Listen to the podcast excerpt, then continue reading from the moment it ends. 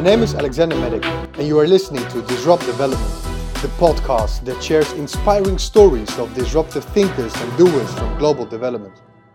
In the Disrupt Storycast, development professionals tell stories stories about transformative ideas or innovative projects, impactful products, groundbreaking systems, or new partnerships. In this storycast, Inemarie Dekker and Nikki Waku introduce you to the Impact Direct Foundation. The Impact Direct Foundation changes the story of giving by making it possible to directly donate to local nonprofits. Their conversation touches upon aid fatigue experienced by donors, donor recipients, the importance of building trust between donors and recipients, the inclusion of communities in the solution seeking and decision making. If you've been excluded from a table for decades, right? And you are now invited to take a seat at this table, will you be glad to take a seat at that table? I think that's a very important question, and it's not easy to answer, right? Mm-hmm. Inemarie Dekker is the founder of Impact Direct. She worked 15 years in the development sector with expertise on social inclusion and gender. Presently, she continues to build on her 10 year experience as a consultant for various NGOs. Marie believes that power relations in global development impede lasting impact and shows a radical alternative with Impact Direct. Nikki Waku joined the Impact Direct board and team with 10 years of experience in Europe Africa relations and, in particular, political and humanitarian affairs. At Impact Direct, Nikki helms strategic communications and stakeholder management. Nikki believes in collaborative approach that includes local experts and affected communities. Marie. Hi, Nikki. How's it going? Good, and you? I'm okay. Quite excited to get into this conversation. Yes. Um, we have the pleasure of introducing um, our foundation, Impact Direct. Um, and yeah, shall we get into it? And yeah. Um, what, what Impact Direct is doing, we now exist seven or eight months. We started only last year. Yeah, 10 months, no? 10 months. Oh, yes. that's better counting. yeah. Uh, we started with the idea of direct transfers. So, to make it possible for donors to directly donate to an African frontline NGO. Um, and how we do that is that on our website you can find a project of your choice. Um, they are selected by our team members who are actually based in Ghana and Kenya. We mm-hmm. now have four NGOs at the website from those two countries. Yeah. Uh, you can donate to them, um, and they will also report the NGOs. They will directly report on our website about the progress on their projects, but mm-hmm. also mm-hmm. on the impact they made. Yeah. Do you so want to add anything? Because Nikki, you're also from Impact Direct. I am also from Impact Direct. It's quite exciting. Mm. Um, yeah, I just wanted to mention the four NGOs we have the pleasure and opportunity to collaborate with. Uh, we have ASAC in Ghana, Agriculture and Climate Empowerment Center. Uh, they empower communities to develop strategies that will enhance resilience to climate change, um, which is really important in today's conversation because we've had the El Nino effect a couple of years, or last year actually, and it wreaked havoc through Africa. And um, I like and I, we like ASAC that really saw an opportunity to be there for the local community. Um, the other one is CERAT Green Entrepreneurs. CERAT's a development organization and um, they work on rural, rural and urban poor in the fishery sector and agriculture value chain in Ghana. And they also work in renewable energy, uh, inclusive finance, and water sanitation and hygiene. So they're an all round for community development and protection. Um, then we have Affecto in Kenya. Affecto um, is fighting poverty through education, which I think is fundamental. You can't develop through without education. Um, and they, they find the best and the brightest students and give them the chance that they would have otherwise not had. And the last one is International Peace Initiative in Kenya. A um, oh my god, I love I love this organization, but um, it's run by a wonderful lady, uh, Dr. Karambu, and it's a space where orphans can find uh, a home, a safe haven where they can thrive and have a chance in life and succeed, and um, they are treated with so much respect and dignity and care and given shelter and education. And it's a place they can always come back to. And i really like how even those that are that graduate or you know uh, go to universities do come back to give back to um, the center. And i think that's that's a wonderful thing. So those are four ngos that we have the blessing the opportunity to collaborate with. And i'm I'm excited about them. I'm really grateful for them that you know they're willing to work with us on this. Are you? I am because, uh, as I said, we, we started last year with this basic idea of direct transfers, but we are evolving. I would say almost every week. um, and we do that together with them, and um, it's it's great that they have this trust in us and, and yeah. um, that we have this relation together that we can work together in, in this way yeah and and maybe if i can add this is what we do and how we do it but the bigger aim for me and that's really important yeah. is um, of course I, I work for 15 years in development cooperation so that's where my heart is but yeah i also with impact direct it's also the really the meaning is to shift the power, right? To have these local frontline yeah. NGOs in a decision making, uh, having the decision making power over their own solutions. And I, I don't see that currently in a lot of international development projects happening. Why does that matter? I, I, I of course, I have my own experience in it um, in my work, but mm-hmm. why it matters, it, it, it's it's I can't find the, the, right word, but it, it means that the solutions are made behind European desks or American desks, and they necessarily, or they're not necessarily, are the good solutions, right? Yeah. Maybe more often not then. Yeah.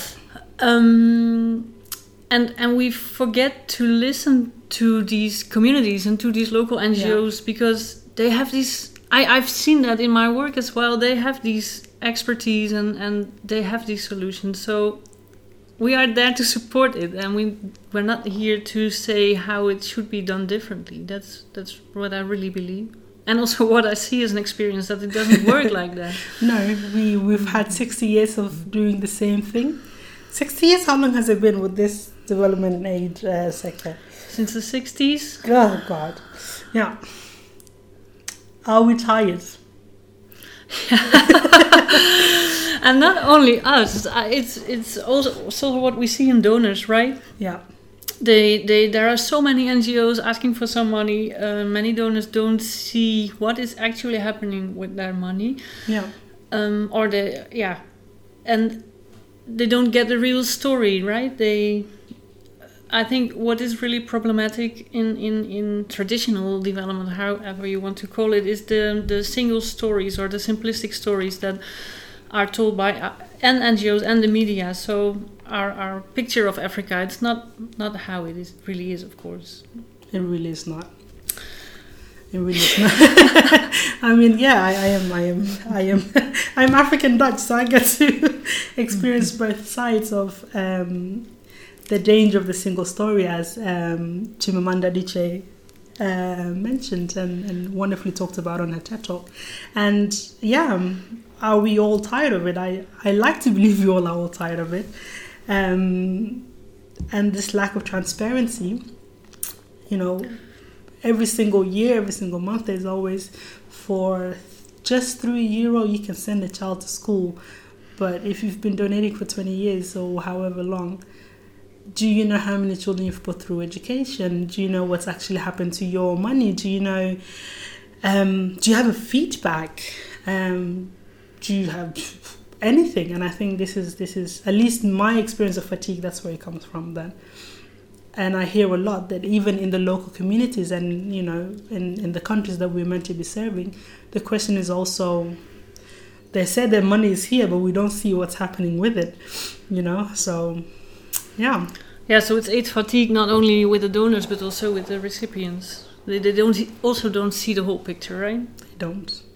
They really don't know. We can't just say, "Oh, it's gone to the government." So, where somewhere in the middle there is a disconnect, and there is um, a failure to uphold transparency and um, to engage with the communities affected, with the lo- with with the local NGOs and the donors. And I think this is this is where we wonderfully step in, right?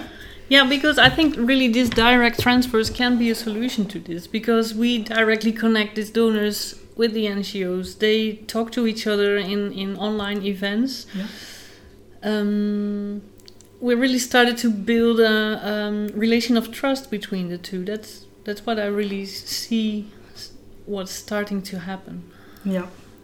Let's talk about trust for one second. I I have a massive issue with um, oftentimes we see or we hear and what large institutional donors say that um, there is no local expertise. Uh, they can't find credible NGOs. They can't find quality or high caliber staff. They can't find the, it's a continuous they can't find. Is it that they don't exist, the quality NGOs or you know high performance NGOs or NGOs that are really impactful in the communities? Uh, is it that they can't find because they don't exist, or is it that the criterion is actually not translated to the local reality? And um, what is the solution? Is it just is it just about just trust them and kumbaya, or yeah, and, and maybe just to, to, to add a little bit on it before getting to the answer, but the, the, the, distrust is not only with grants about finding reliable partners um, uh, locally, but it's also uh, among um, local NGOs the other way around. Like, uh, yeah. I, since I'm working on Impact Direct, I hear more and more the stories from the other's perspective, like yeah. um, uh, they feel that their ideas got stolen, uh, so to say, by the bigger NGOs, and yeah. or that they are not fair with them. So so.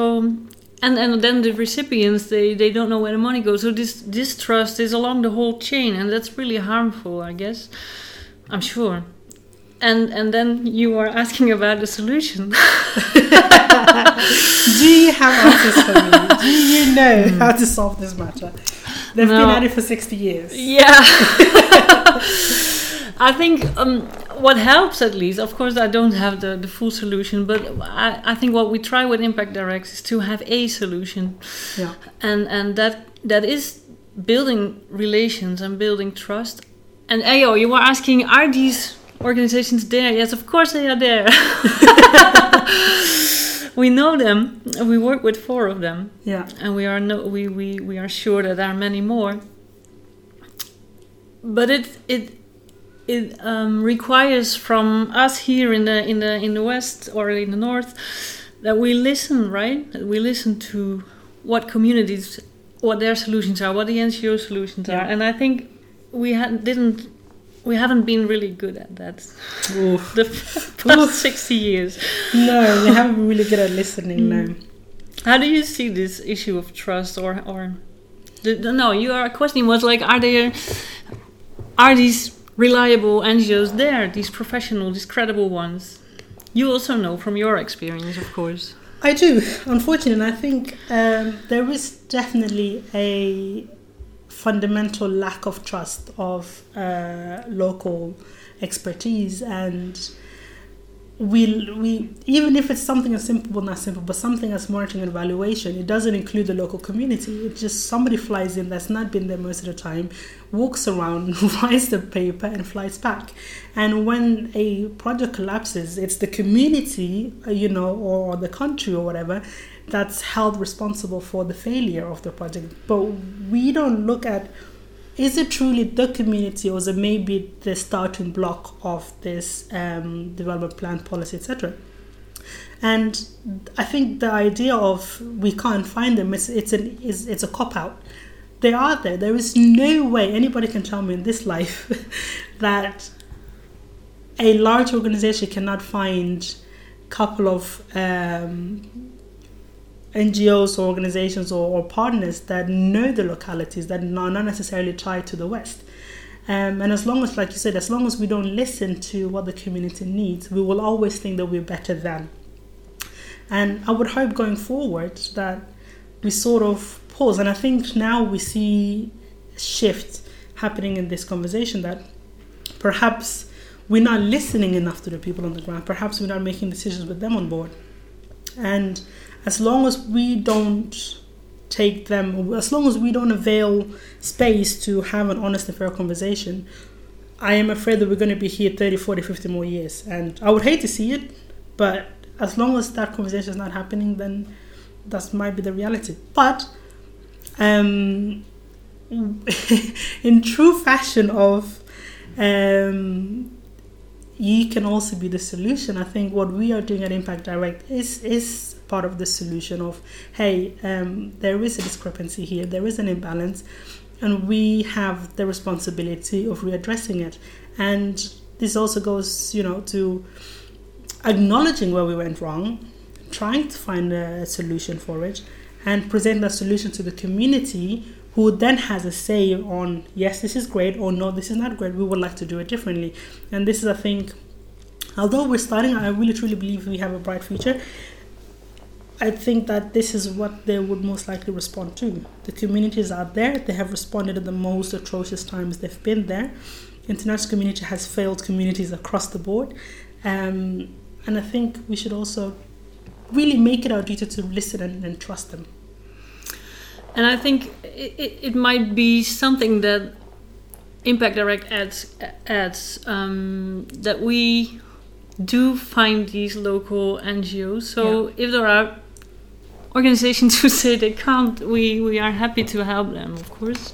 Well, first I'm going to say that's a cop out. yeah, yeah, I know. You said that. I'm going to call them like, look here. but I mean, some it's a cop out, but also some they have some reasons like we don't have the manpower, or we don't have the um, uh, we only do big funds that are too small, or or we don't have the proximity, and we yeah. do have the proximity. Yeah.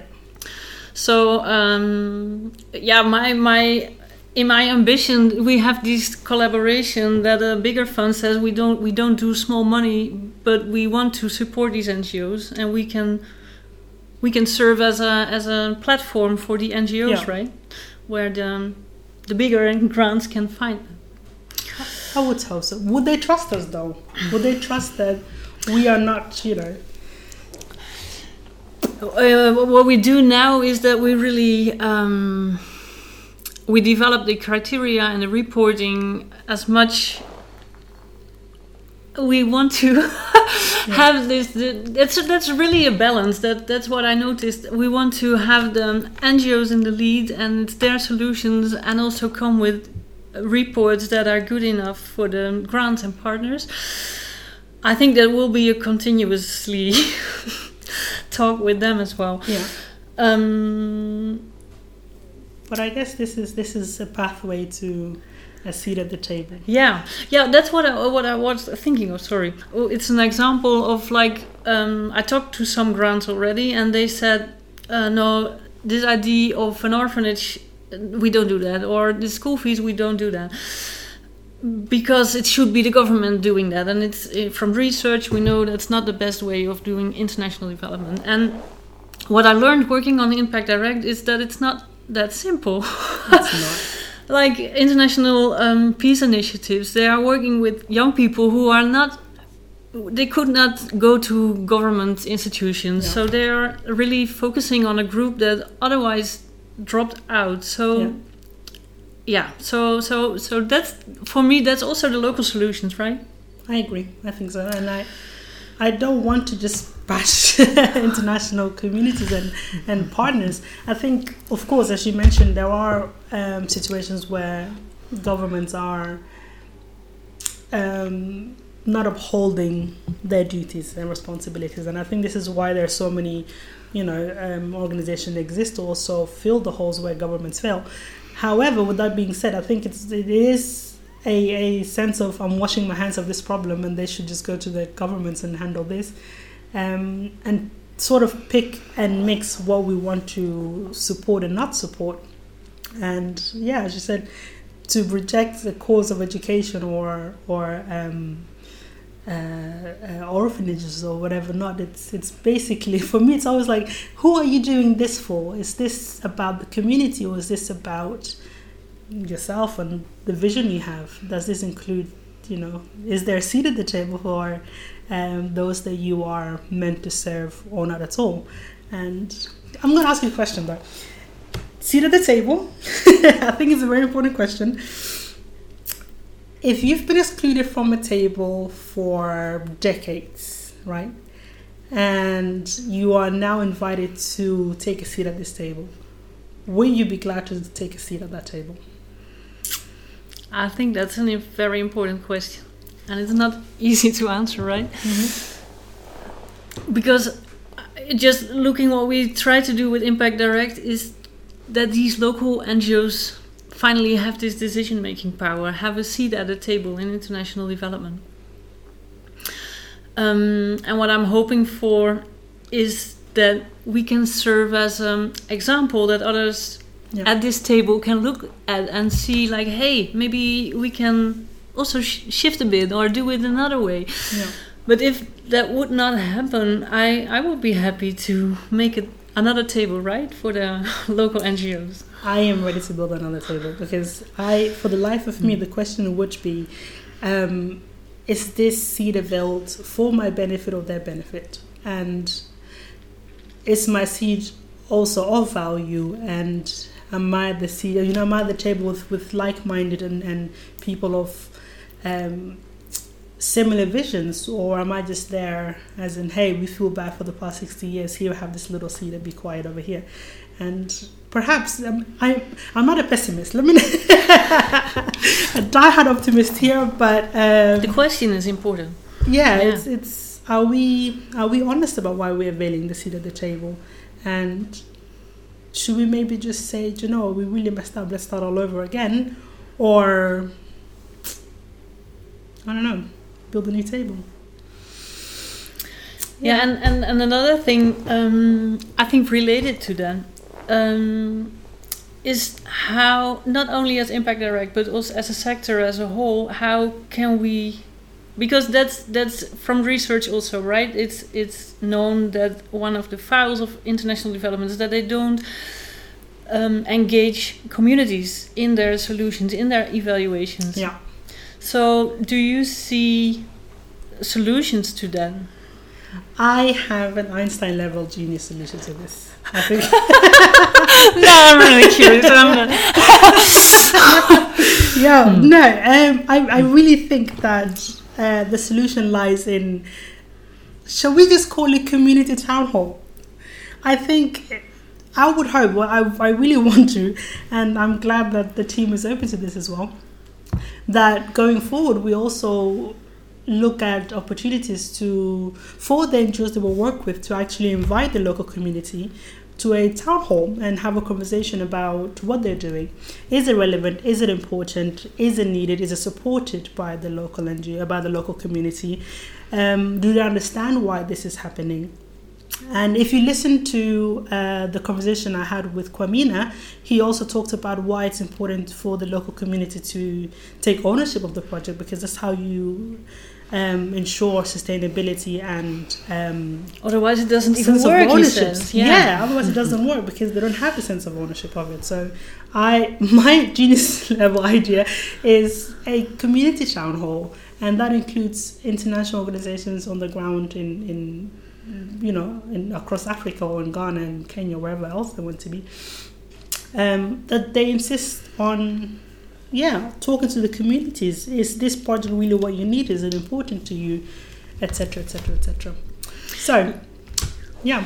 And I also can see this for Impact Direct, right? Because we are a starting initiative, we might not um, get to this high end criteria of some of the grants, but if they want to go with our pilot, we can have a collective evaluation like this with the community. That would be awesome. That would be awesome. That would be really truly listening to each other.